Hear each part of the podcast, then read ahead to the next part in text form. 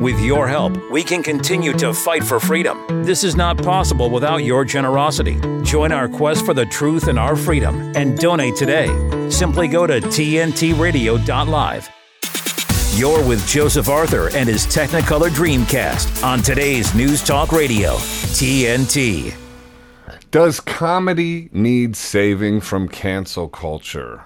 Hmm, probably. I think we all need saving from cancel culture. Our next guest certainly thinks comedy needs saving from cancel culture.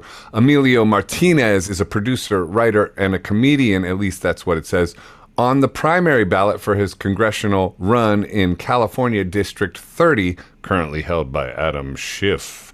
Emilio did indeed begin his career performing performing improv and sketch comedy with the likes of The Groundlings and as a cast member in Bob Odenkirk's one man stage show. Emilio is using his current projects to save comedy from cancel culture. What the Church, a comedy web series and hashtag fake news show, an unscripted sketch com based on the, uh, the Herald are set to premiere on lore.tv in January 2024. Welcome to the show, Emilio. So, you think comedy needs saving from uh, cancel culture? I mean, we do have things like, uh, what do you call it? Um, what's Tony Hinchcliffe's show?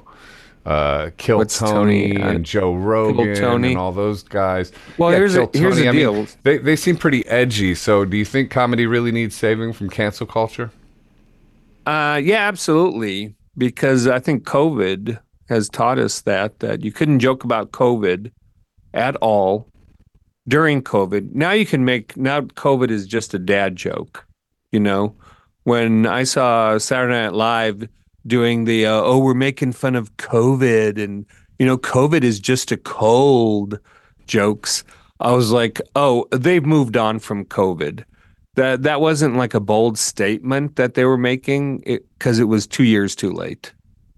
You know, two years Mm, prior, true. they were they were shaking in their boots at home, saying you need to stay home because you know, and you need to get the vax, and if you don't Mm. have a mask, you're killing grandma. And You're in a fact, the- grandma killer.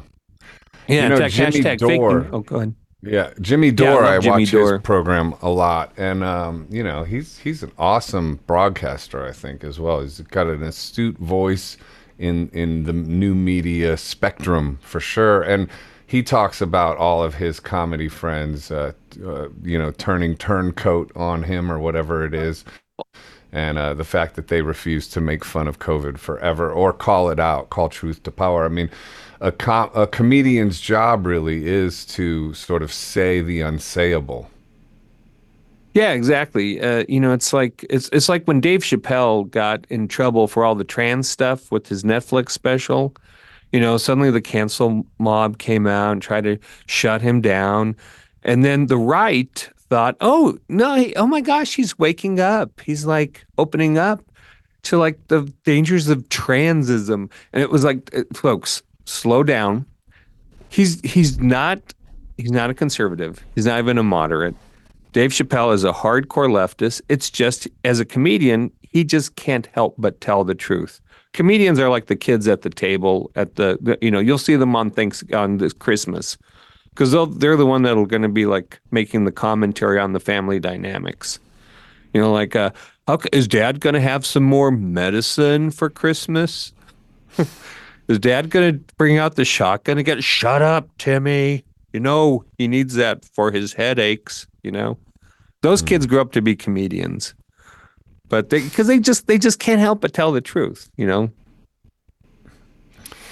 Yeah, some of us are are uh, attracted to speaking the truth. It's one of those things. It's almost like a bad habit in this day and age. You know, sometimes I tweet late at night and I'm like, hmm, I probably shouldn't have said that. I probably shouldn't have said that, but you can't help it sometimes. So, um, well, we met just recently in Phoenix at that American, what was it called? American Fest? I don't know. I found Um, out about it the day before. My friend Siaka was going on there. and Oh, yeah, yeah. know, yeah, it turns out Yeah, all America kinds of people, Fest. My friend, Yeah. yeah. America Fest. Eric Metaxas, we met uh, at a dinner with him, and uh, it was cool. What I mean, but you know, I don't really identify with the right or the left at this point, and and in particular now with this sort of, uh, and not to go, you know, this is a Christmas show, so let's keep it light, but um, yeah, yeah, you that's know, right. the, the, the Israel Palestine thing, I, I'm I'm more politically homeless than ever before because, uh, yeah, I just don't agree with either side on everything. I mean, how do you feel about that? How do you you, you called Chappelle a hardcore leftist? I'm not sure that fits him either. I think. I think we don't comfortably fit in any one category, a lot of us. Well, sure. I mean, artists are interesting people. I mean, they, artists tend to be just more liberal, I think, as a whole, simply because they tend to be more expressive, more emotional. They tend to be open to new ideas. And so, you know, sometimes that's good. That's like progressivism, like Christian, the Christian progressivism of the early 19th century gave us a lot of good things that we take for granted, like uh, like the popular election of senators. That's something that we all take for granted that we think is a good thing now. But it also, uh, you know, gave us a lot of uh, bad things. You know, gave us the, you know, that a lot of people hate Woodrow Wilson for who he is, but, but he was a Christian progressive. You know, people forget that. Uh, you know, and so, uh, so, uh, and then again, as Christians too, we are not supposed to be driven by our politics. Our our politics are supposed to be driven by our faith. So I find that in my same situation, you know, like I'm running for Congress, and a lot of uh, other conservative Christians I run into around here in LA are very pro Israel, like, do not question Israel. And I'm like, I, um, why should we not question Israel? Are they not human beings? I mean, whether or not they're God's right. chosen people or whether God has a certain vision for them in the eschaton, uh, that's he may not be talking specifically about Benjamin Netanyahu's public policy when it comes to Hamas and and Palestinian children, you know.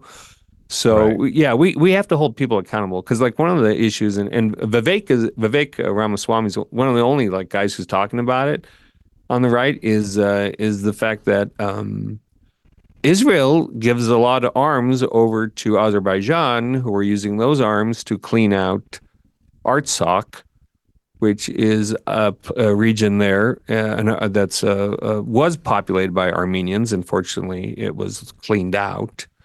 And and the bottom line for the whole thing is for Israel is oil. They were getting oil from Azerbaijan. But Armenia is a Christian nation. So, you know, so I see all these Christians standing for Israel who are giving money to a Muslim nation to clean out the first Christian nation, to ethnically cleanse the first Christian nation. Yeah, it gets complicated. So that's why we always have to just come back to let our art, our faith and every bit about us just seek out the truth. Just be like seeker to the truth, no matter how ugly it is.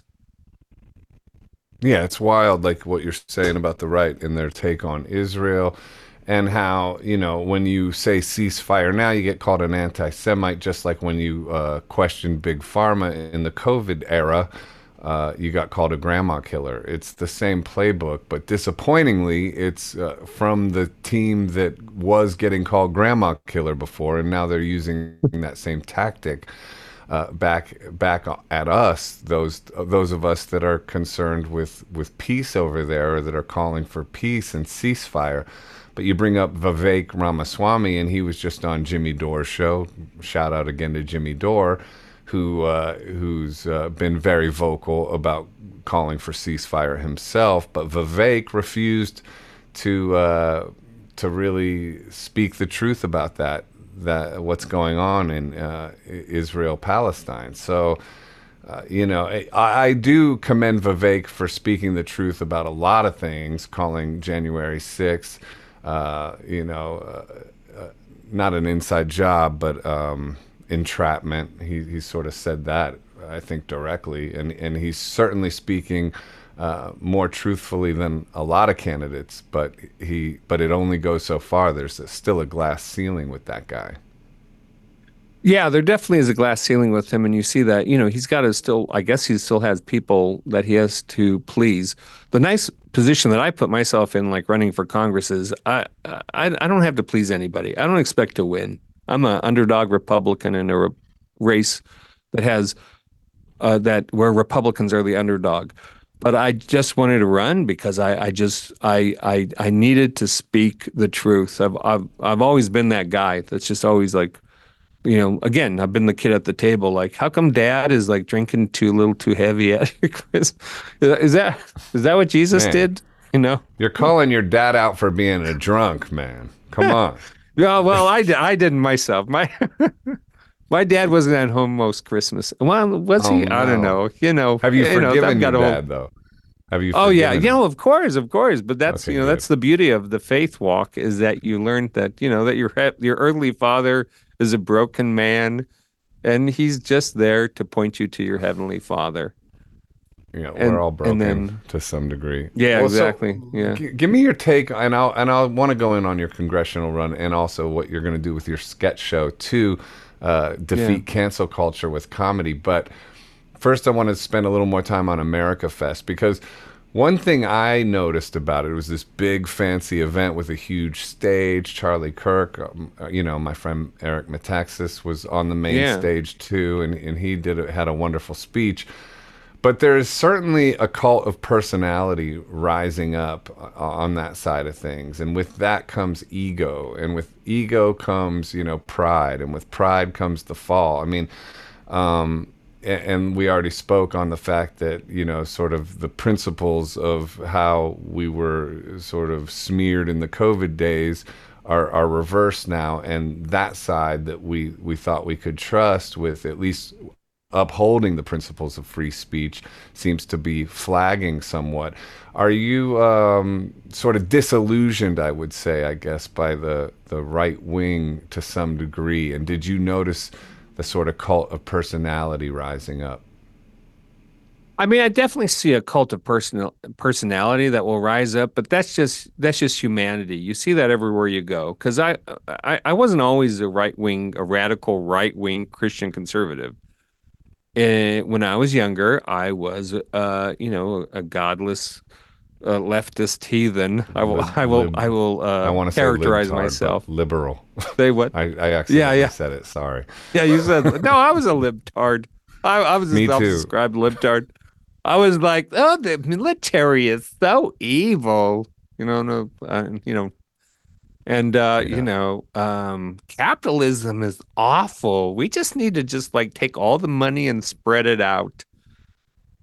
Um, you smoked a lot of pot too, probably, right? No, I never did. That was the I thing. I that's the that's the one thing I never did is I never smoked any pot because my mom was on me all the time. Don't smoke that stuff. I had asthma too, so I would have. It would have given me what a bad asthma you Turn out to be you were a bad liberal if you didn't smoke a ton. I was. You know I.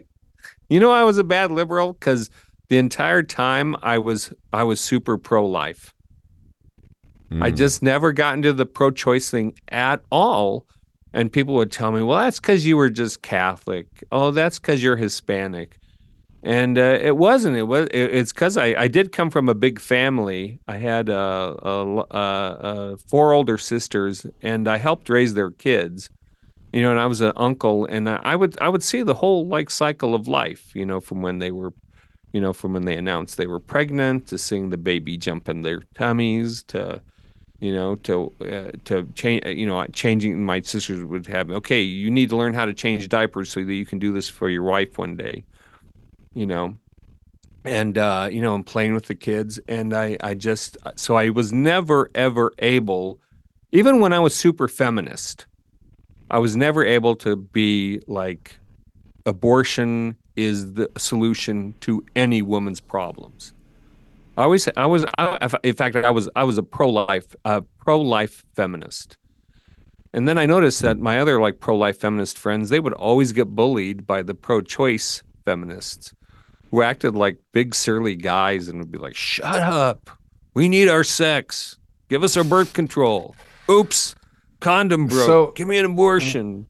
All right. So what? What? Tell me about your red pill journey then. So you went from that to being this like uh, right wing Christian guy who still has comedy chops, but you're you're basically red pilled. Um, what happened? Well, uh, part of it was like um, I think I got married. That was the first thing that happened. Think you think? Are you sure about that? I think I don't know. I Wouldn't gotta it be check I with my got wife. married? I, I got think married, I got sir. married. I don't. You know what and that you is? didn't even You know smoke pot, and you're like, I'm confused. Did we? Did I think I got married. But you know what? No, you know what that is? It's you can tell I'm a I'm a recovering beta male. I use too many totally too many verb modifiers. See, a real man just says, "I got married." I, I say- got I married. think I, I think I feel that maybe I got married. Yeah, I, still talk that way. Believe maybe. I think. Maybe. would- No, so I got married, right? And my wife wanted me to be um, more of a man. And then my and then we started having kids, and then I noticed my kids didn't want to cuddle me like they wanted to cuddle their mom. And um, I was actually I was literally confused by that because up to that point I was I was pretty gender queer. You know, in the fact that I didn't reason see for difference. you didn't you didn't clock the reason for that. I mean, they get their milk from the mama. I mean, it's not that hard of Oh, an equation. No, I you know it's when hey when you're in that thought system and you're thinking men and women are just the same and gender is just a gender is just a, a social construction. Oh, I'll tell you actually actually the root moment was this. I was hanging around with a couple of uh, bisexual uh, uh, friends of mine, right? And they they, they would be or were you clothed? I I was clothed. Okay, good. I had tried to date one, but I found out then that she was dating the other the other friend. So yeah, so they were naked. I was clothed, but um, but they uh uh they would be described as TERF TERFs nowadays, trans exclusionary radical feminists, because I said to them, "I'm a woman. I'm a woman." And uh, Wow. they snapped around and said, uh, "Well, if you're a woman, when was the last time you had your period?"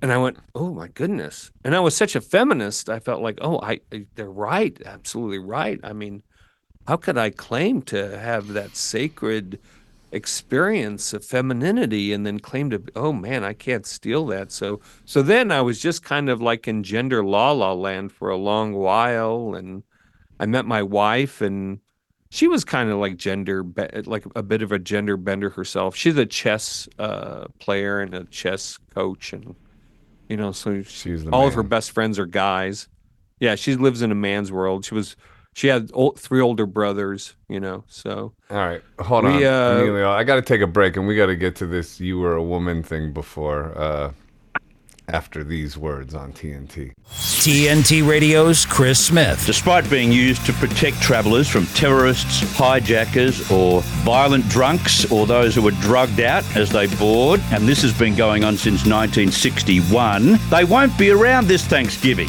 None of them. Air marshals were always meant to be invisible. Well, you can guarantee that this Thanksgiving. Ironically, the Biden administration has been hijacking air marshals for all kinds of other duties, leaving the passengers they were meant to guard and protect completely helpless. Air marshals have been lumbered with assisting the chaos on the southern border. They might be called air marshals, but an unknown number are now seconded to work on the ground. Maybe they're ground marshals now, marshalling illegal immigrants on the border and doing the job supposedly meant for the United States Customs and Border Protection. Where are they? Chris Smith on TNT Radio. The Light is Britain's far-right conspiracy theory paper spreading hate and vicious lies.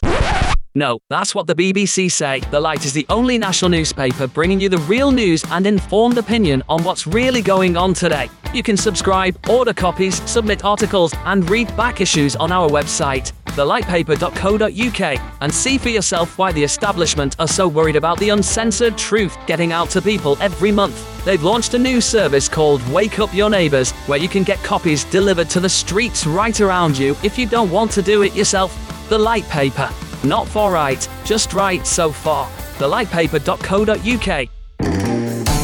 Are you sitting comfortably? Oh, yes, yes. Then I'll begin. Even when you're just sitting around, we're rocking the talk. Today's News Talk Radio, TNT. And Merry Christmas. We're back with Emilio Martinez, who just dropped the bombshell that he used to be a woman, or at least identified as one. I did not see that coming. I met him at a hardcore Republican rally, America Fest out here in Phoenix. It's not that hardcore, just people who think certain things.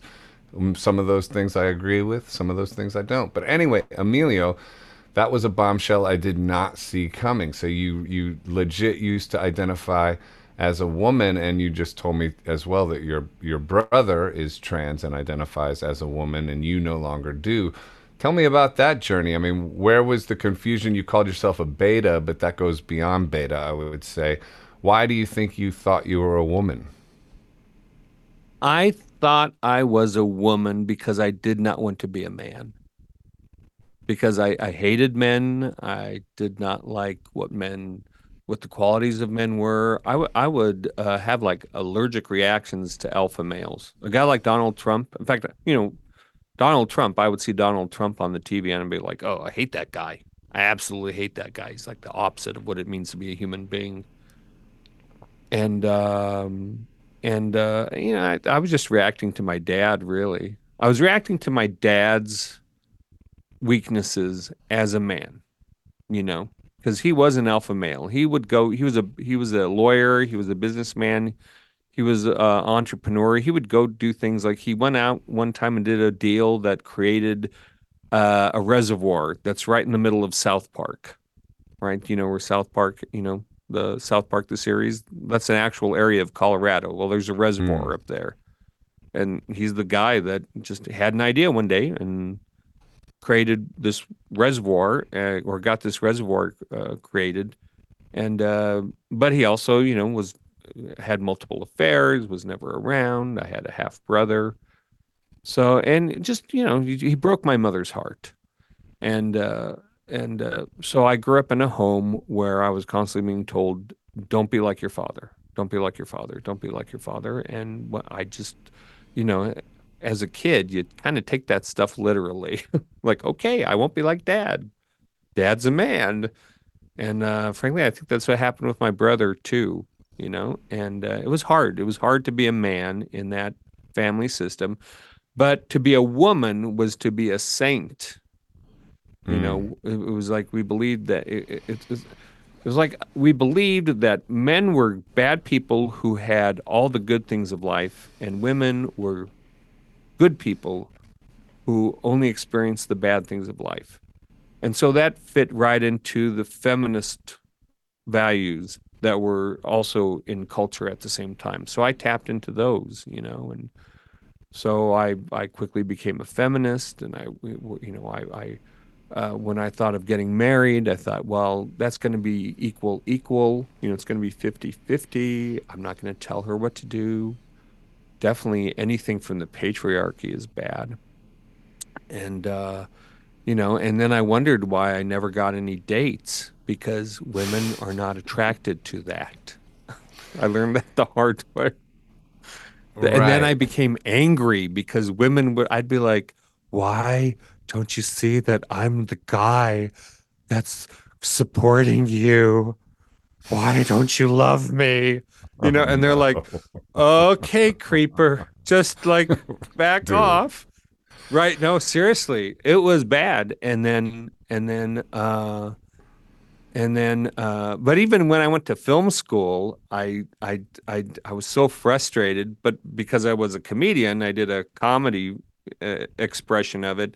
I, I, I, I, my short film that I did in film school was called A Size 13, and it was about a guy who wore a dress, and he just talked about how that's who he was. And at the end of the film, the the plot twist was he thought that he had found the girl that understood him, but they show up at their blind date and they're wearing the same dress. So he punches Well, him.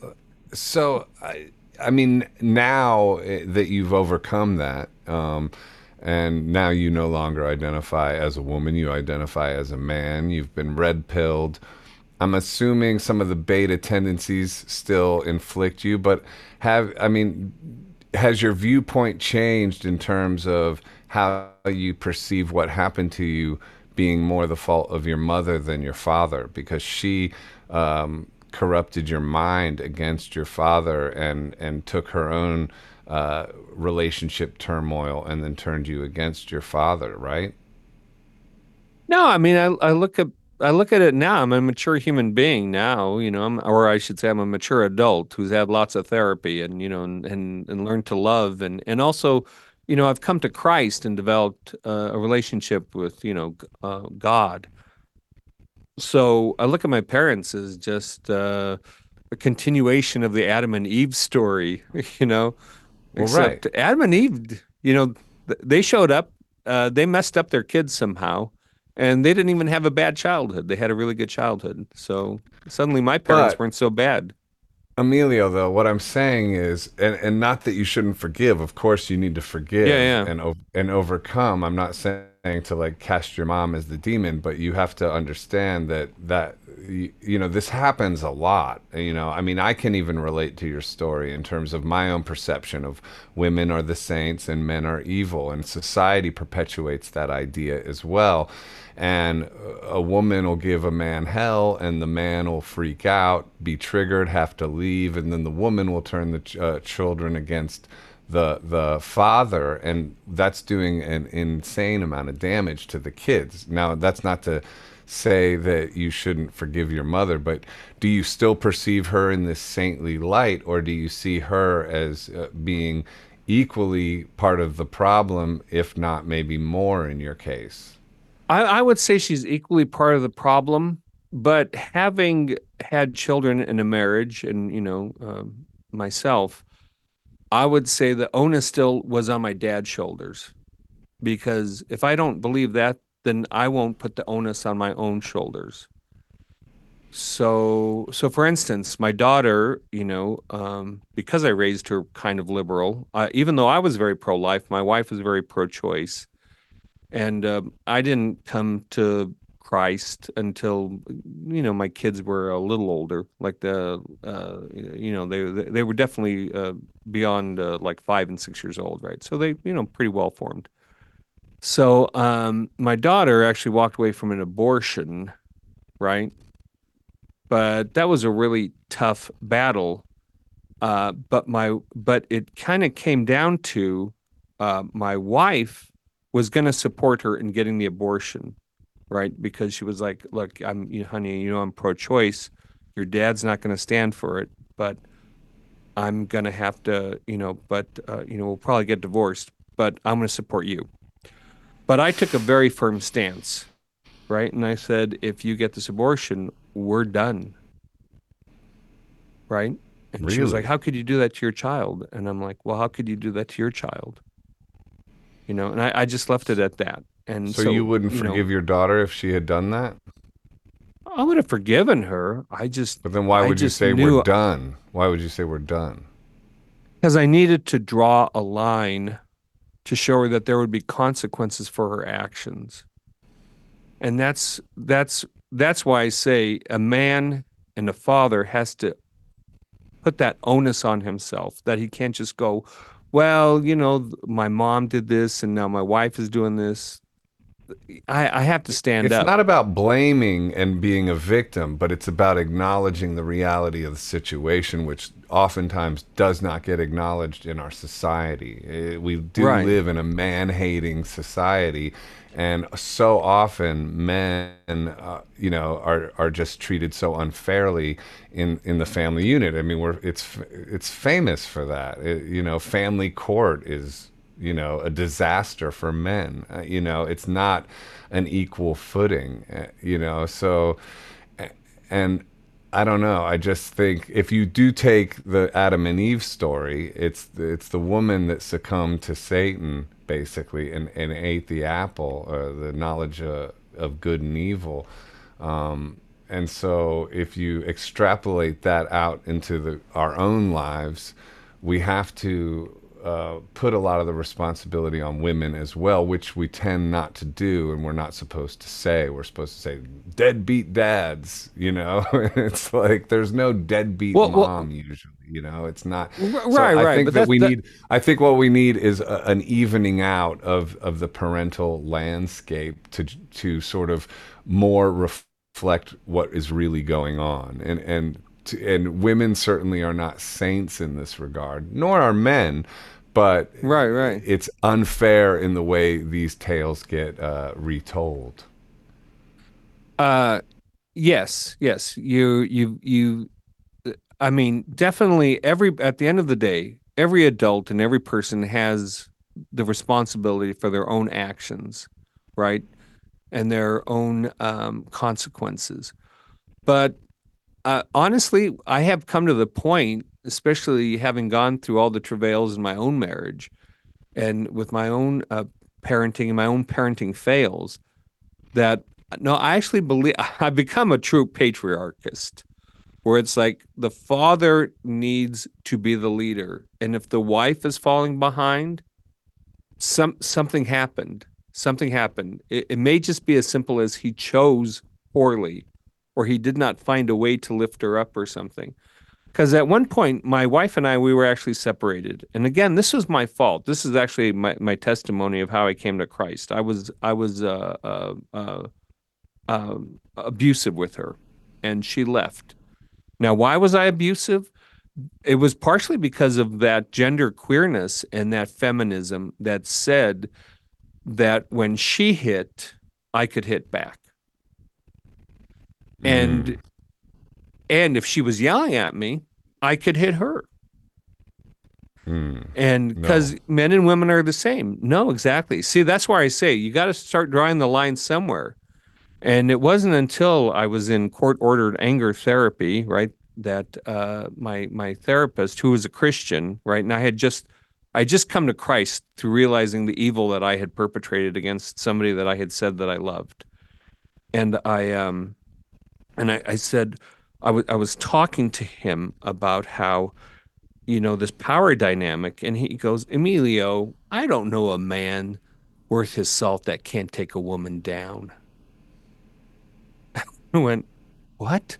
Did, did the violence guy just tell me that i have like the that i that i am could physically take any woman down i wanted to? And it was like a it was like a huge paradigm shift. And i thought well wait wait wait. If that's true then I should be very restrained with any kind of physical action towards a woman, any woman. But for you to not understand that innately, because you know that shouldn't re- be confusing to any man, I don't think. Um, and again, that's not to justify a woman abusing her husband either. Uh, you walk away from that situation. You don't. You don't strike back. But where did that spirit come from that led you to believe you were on equal par with a woman? Do you think it came from your father or it came from your mother? Um, I th- let's see. That's okay. Let me think about that. Where did that spirit came from that thought I was on equal par with the? It came from society, actually. No, come on, mother or father? Um, all right, I'll blame my mom. Yeah, I'll throw. question then. I'll throw my mom under the bus. No, no, yeah, yeah. It totally. you. I, I, all right. Well, I'm trying to just imagine my my mom. I'm trying to like. I'm trying to go back because my mom was kind of old school, but yet she was like a teacher, and she got her master's degree, and she was like she. All my sisters had to go get their college degrees. Like I have a sister who's a doctor and a sister who's a lawyer, you know, and um, and, and if you didn't get a college degree, you were a loser, you know. But the narrative And- that men are evil, that did that come from your father or your mother? Um, no. Oh, all right, all right, all right. I'll say it came from my mother. So it's the spirit of the woman inside of you, you know. Yeah. Uh, I mean, and again, I'm not being a woman hater. I'm just trying to No, no, no, just but, trying yeah. to equally assess the situation. Nobody's a saint here, and people could liberate themselves um, a lot easier if they sort of were able to um, equally allocate the blame in these situations. Um, and and like your story exposes, it's dangerous. It, it's very dangerous to misunderstand your own nature to that degree, right? Yeah, absolutely. It's very dangerous to misunderstand who you are in that situation. Yeah. You know, and that's actually, only if for I could, you. Yeah. Well, we, you know, one of the things that I was uh, wanting to talk about today is uh, that I'm running not just uh, for Congress as a Republican, but I'm running as a Christian nationalist because it is that same issue where it's like if you understand what power you have as a Christian and you are not using it, then you are failing in your duty. Does that make sense? So if you don't understand what what power do you think that you have as a Christian? The power you have as a Christian is the power the truth of the Holy Spirit. Kind of going back to what we talked about earlier with that truth is that uh, by having the true the, the the the the strength of the Christian is the fact that they have been convicted by the truth of the Holy Spirit. That's what Jesus said he would send the Spirit for to convict and to convince you, right? And then to comfort you, right? So the truth, it's just like what he said that the truth shall set you free. But first, you have to fill that double sword of the truth. And by feeling that, you will then be free. All right.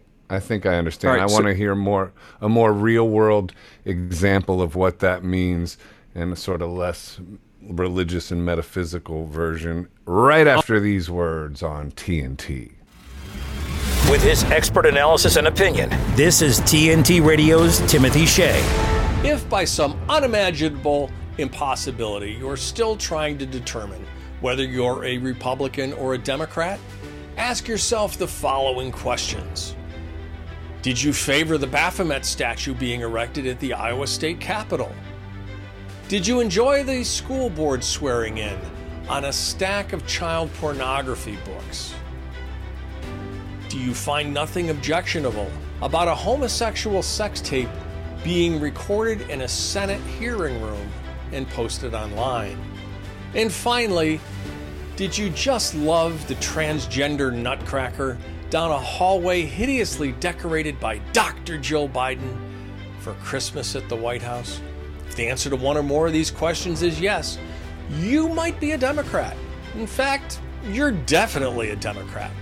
As for the rest of us, if you doubted that, in the words of Sarah Huckabee Sanders, this next election is the choice between normal and crazy, wonder no more. Last week said it all. From AgInstitute.com, this is Timothy Shea for TNT Radio.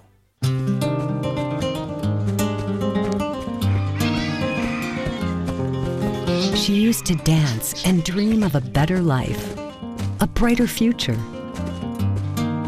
with nutritious food to eat, a chance to learn, to get an education, and do incredible things. Today, thanks to Children International and friends like you, she dances for the world. Together, we give children in poverty a chance to set their sights high and achieve their dreams by ensuring that they have access to health care, education, life skills, and more so they can grow, thrive, and believe in themselves. Gracias. Gracias. Learn more about Children International and join us in our life changing work at children.org today. Today's News Talk Radio, TNT, with Joseph Arthur and his Technicolor Dreamcast. You just gotta love the leather sleeves on my fancy jean jacket. Welcome back to Joseph Arthur's Technicolor Dreamcast. I'm here with Emilio Martinez, who is extraordinarily open, and uh, we're having a pretty interesting conversation by my standards. And he was about to give us a real world example of what you know the power that he uh, wields in being a Christian. Uh, Emilio, take it away. What's the real world example? Okay, well, first off, uh, remember I told you I was abusive to my wife, right? And then the power of the Holy Spirit came through me to convict me of the evil that I had done. To my wife, to somebody that I loved. And so then I actually turned myself in to the court and and I, I pled guilty, right? And they threw the book at me. So that was years and years ago. So uh, now fast forward to about a year ago. I'm at an event. It was actually an anti-COVID or anti-vax event, right here in Los Angeles. And the event is uh, it was for Halloween, and uh, the event is wrapping up. They've got like uh, inside, they've got a um, a um, uh, Halloween costume contest going on. But outside on the back patio, there's this tent uh, where uh, that had been opened up during COVID, where a lot of people. It was you know a real meeting place for anti-vaxxers and uh, people of the sort. So uh, so the only people that were left under the tent were me, a couple of friends, and uh, this new guy that we met. His name was Alex, right? So um, Alex and I and my two friends were having a conversation, and after a few minutes, you know, like I said, everybody's gone, contest is over, uh, or it's wrapping up, and uh, we say, uh, "Okay, see you later, Alex," and he goes outside of the tent and into the night. Well, uh, as my friends and I are gathering our things to go, he pops up on the other side of the tent, behind us, yelling and screaming he's holding on to his side and he's got his cell phone up in the air asking for help. And I'm thinking, is this some kind of like Halloween prank? And I go up to him and realize, no, he's been stabbed, right? And he starts yelling, She stabbed me, she stabbed me. And there's a woman across the street yelling and screaming, right? So this is where the power of the Holy Spirit kicks in first. I say, I've got this wisdom. This woman is having some kind of mental crisis. She's uh, otherwise why she why would she have stabbed this guy? Um, and I say only something that is going to take her down without me putting hands on her because I don't I, rem, remember I said a guy worth his salt could take a woman down, so I know if I'm going to touch her, I may hurt her, or she may have a knife. She may hurt me, but I'm I may hurt I may kill her if she has a knife, right? So, um, so I go. What's going to take her down is a voice of authority, because I'm thinking of the Jesus, you know, speaking with the voice of authority and how people fell down. And I did. I said, I started yelling, "Get down! Get down right now! Get down!" She dropped to the sidewalk, right, and she stays huddled down there for a while. Then she pops her head up she realizes that I'm not the police. She picks up and runs into a parking uh, uh, structure, but she leaves her purse. So I run, I grab her purse, I follow her into the parking structure, right? And she's about ready to run out the other side into the dark of the night. She turns around though and realizes that I have her purse, right? And she uh, yells back, Who are you? All right, this is the moment where the Holy Spirit, really, where I had the power of the Holy Spirit. Because in a flash of a moment, I all the ideas of what I could tell her popped up in front of me. I could say, I'm Emilio. And then she's like, Emilio! Like, what's that mean? Or I could say, I'm the police. And that's false. So that I know that that'll be like a problem in court. But what comes out of me, and this is the power, I said, I'm your conscience. That's pretty I interesting. Like, I was like, did that just come out of my mouth? I'm telling you, she froze. That's wild. Stumbled back, stumbled back into the parking garage, fell on her knees, and started crying. Mm. Then a guy who witnessed the stabbing comes running into the parking garage uh, uh, next to us, and he goes, "What?" Uh, he goes, uh, "What? What? What? What happened? Why did you? Why did you stab? Why did you stab that man?" And she goes, "I was molested as a child." Right. Mm. So if you've been in Gascon's smash and grab uh, kingdom over here, you know that everybody, every criminal gets off on a mental health uh, diversion uh, um, um, um, conviction which means they get some therapy and they get sent back out to the streets, right? Because every turns out every criminal has some kind of childhood trauma in their past. So So Emilio, So- let's take it back to you though, or is there more to the story? yeah, yeah. Well, there's more of the story. Because uh, I'll just cut to the end of the chase, right? So when they come Yeah, and they pick to- her up, you know, the chase. Yeah, she, you know, they take her off. Uh, and uh, two months later, three months later, we're in court because I had gotten the murder, uh, not the, the the weapon, because I had gotten the weapon, because I had ID'd her, I had stopped her, and um, also uh, because she had also at one point uttered that she had done it, she was going to be done in court. So in Gascons, again, in Gascons, everybody gets off with this slap on their hand justice system. She got two years of prison. hmm As she was leaving the courtroom, right? She asked if she could speak, and her her uh, her uh, uh, public defender said, "Your Honor, she wants to speak. I've told her not to, but she got up in front of the court and she apologized. She apologized to her victim. That only happened because she got convicted. See that word in our in our law, conviction, and that word, the conviction of the Holy Spirit, it's not a different concept. It's the same concept. Yeah. You're getting you're getting held to the truth. yeah, it corrects Right? us. Yeah. Yeah, it corrects But, us. but your And she- story is let's go back to your story, man, because it's really interesting and and the fact that you, you know, have this faith and I mean, uh, do you feel that you're healed through your faith and uh, um how has that operated in your life?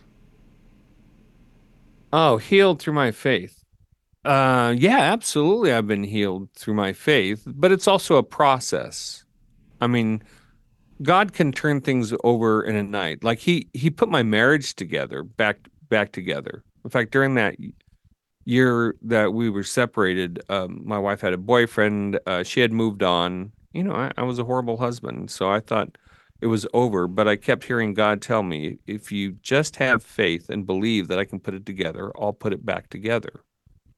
And sure enough, after a year, we got back together. And I kept meeting people. This was the interesting thing. I kept meeting Christians who would tell me their testimony of how they got their marriages back together. I'd never met people before that had told me that. And suddenly, God, it was like God was putting those people in my life. Mm. Like I said, He'll not only gave me the conviction, He's a paraclete. He gives you the comfort to keep going, keep going. And uh, yeah, but once I got back together with my wife, I called up one of my mentors and I said, Hey, great news. I got back. And he's like, Oh, yeah. So all your problems are solved, right, Emilio?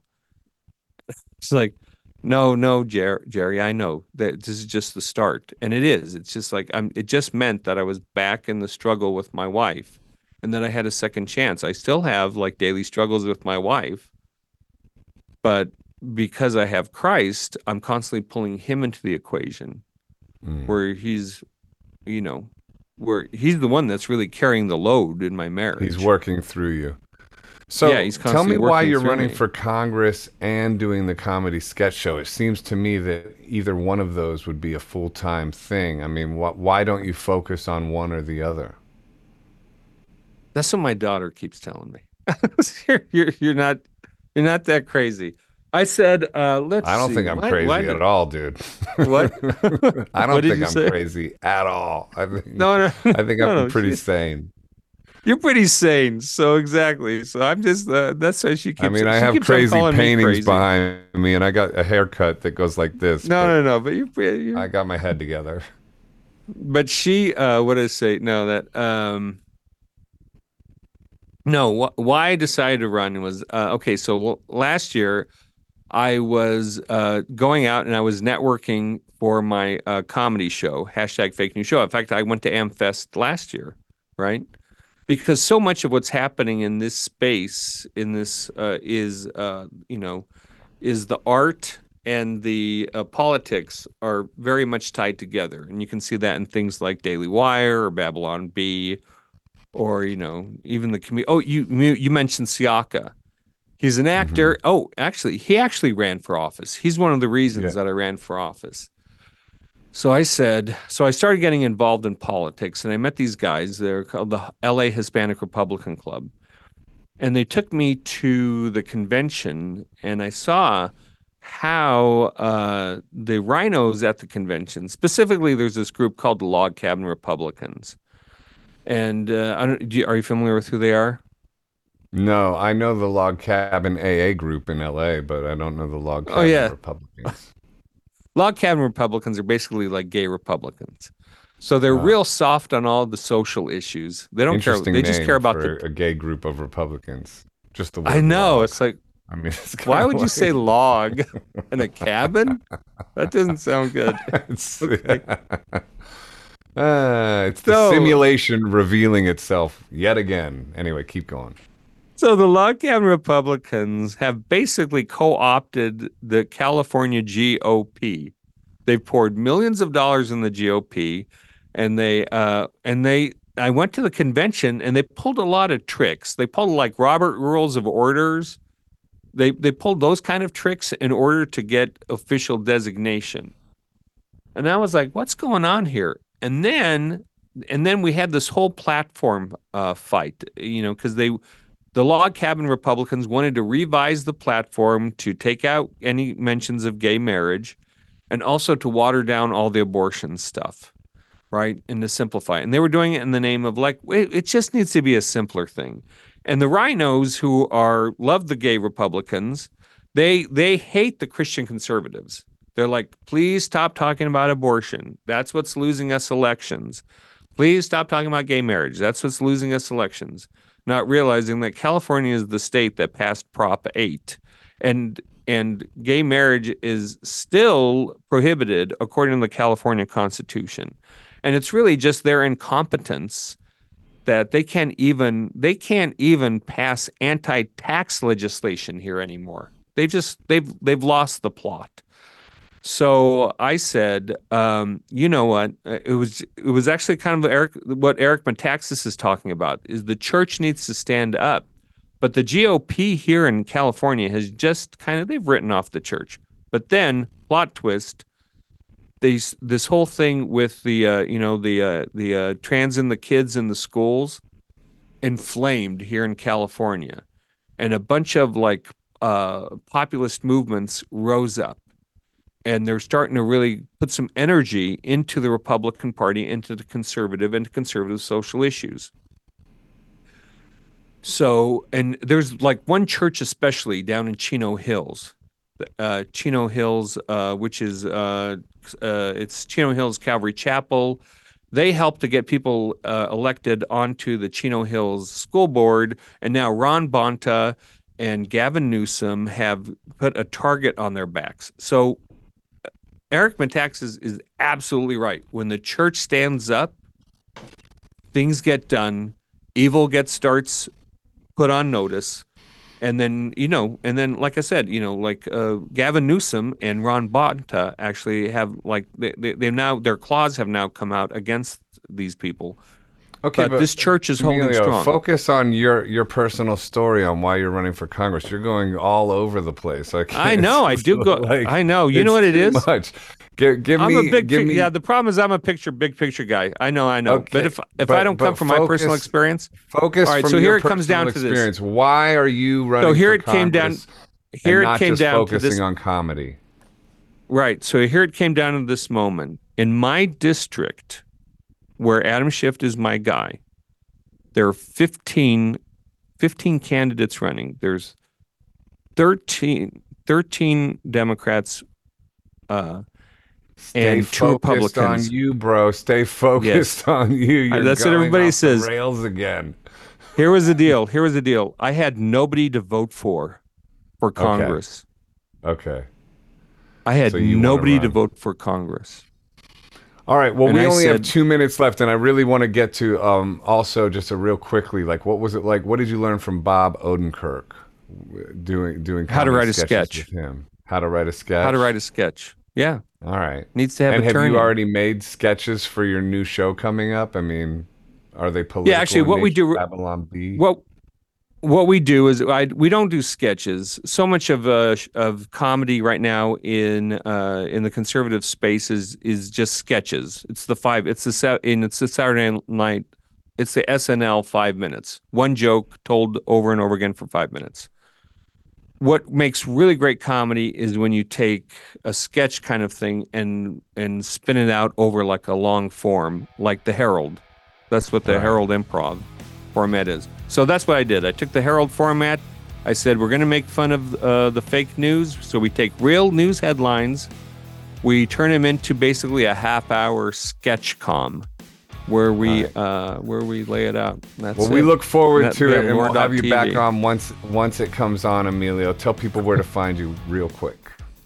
All right. Uh, you'll be able to find me on loor.tv, and that'll be hashtag fake news show, and also what the church, and that'll be available uh, starting next month. So All right, come gotta check go, that my out. brother. Great talking All to you, man. you. That was very interesting. Thank you, Emilio Martinez, for coming on the show. Keep listening, Thank you. everybody. We'll be right back with more on TNT.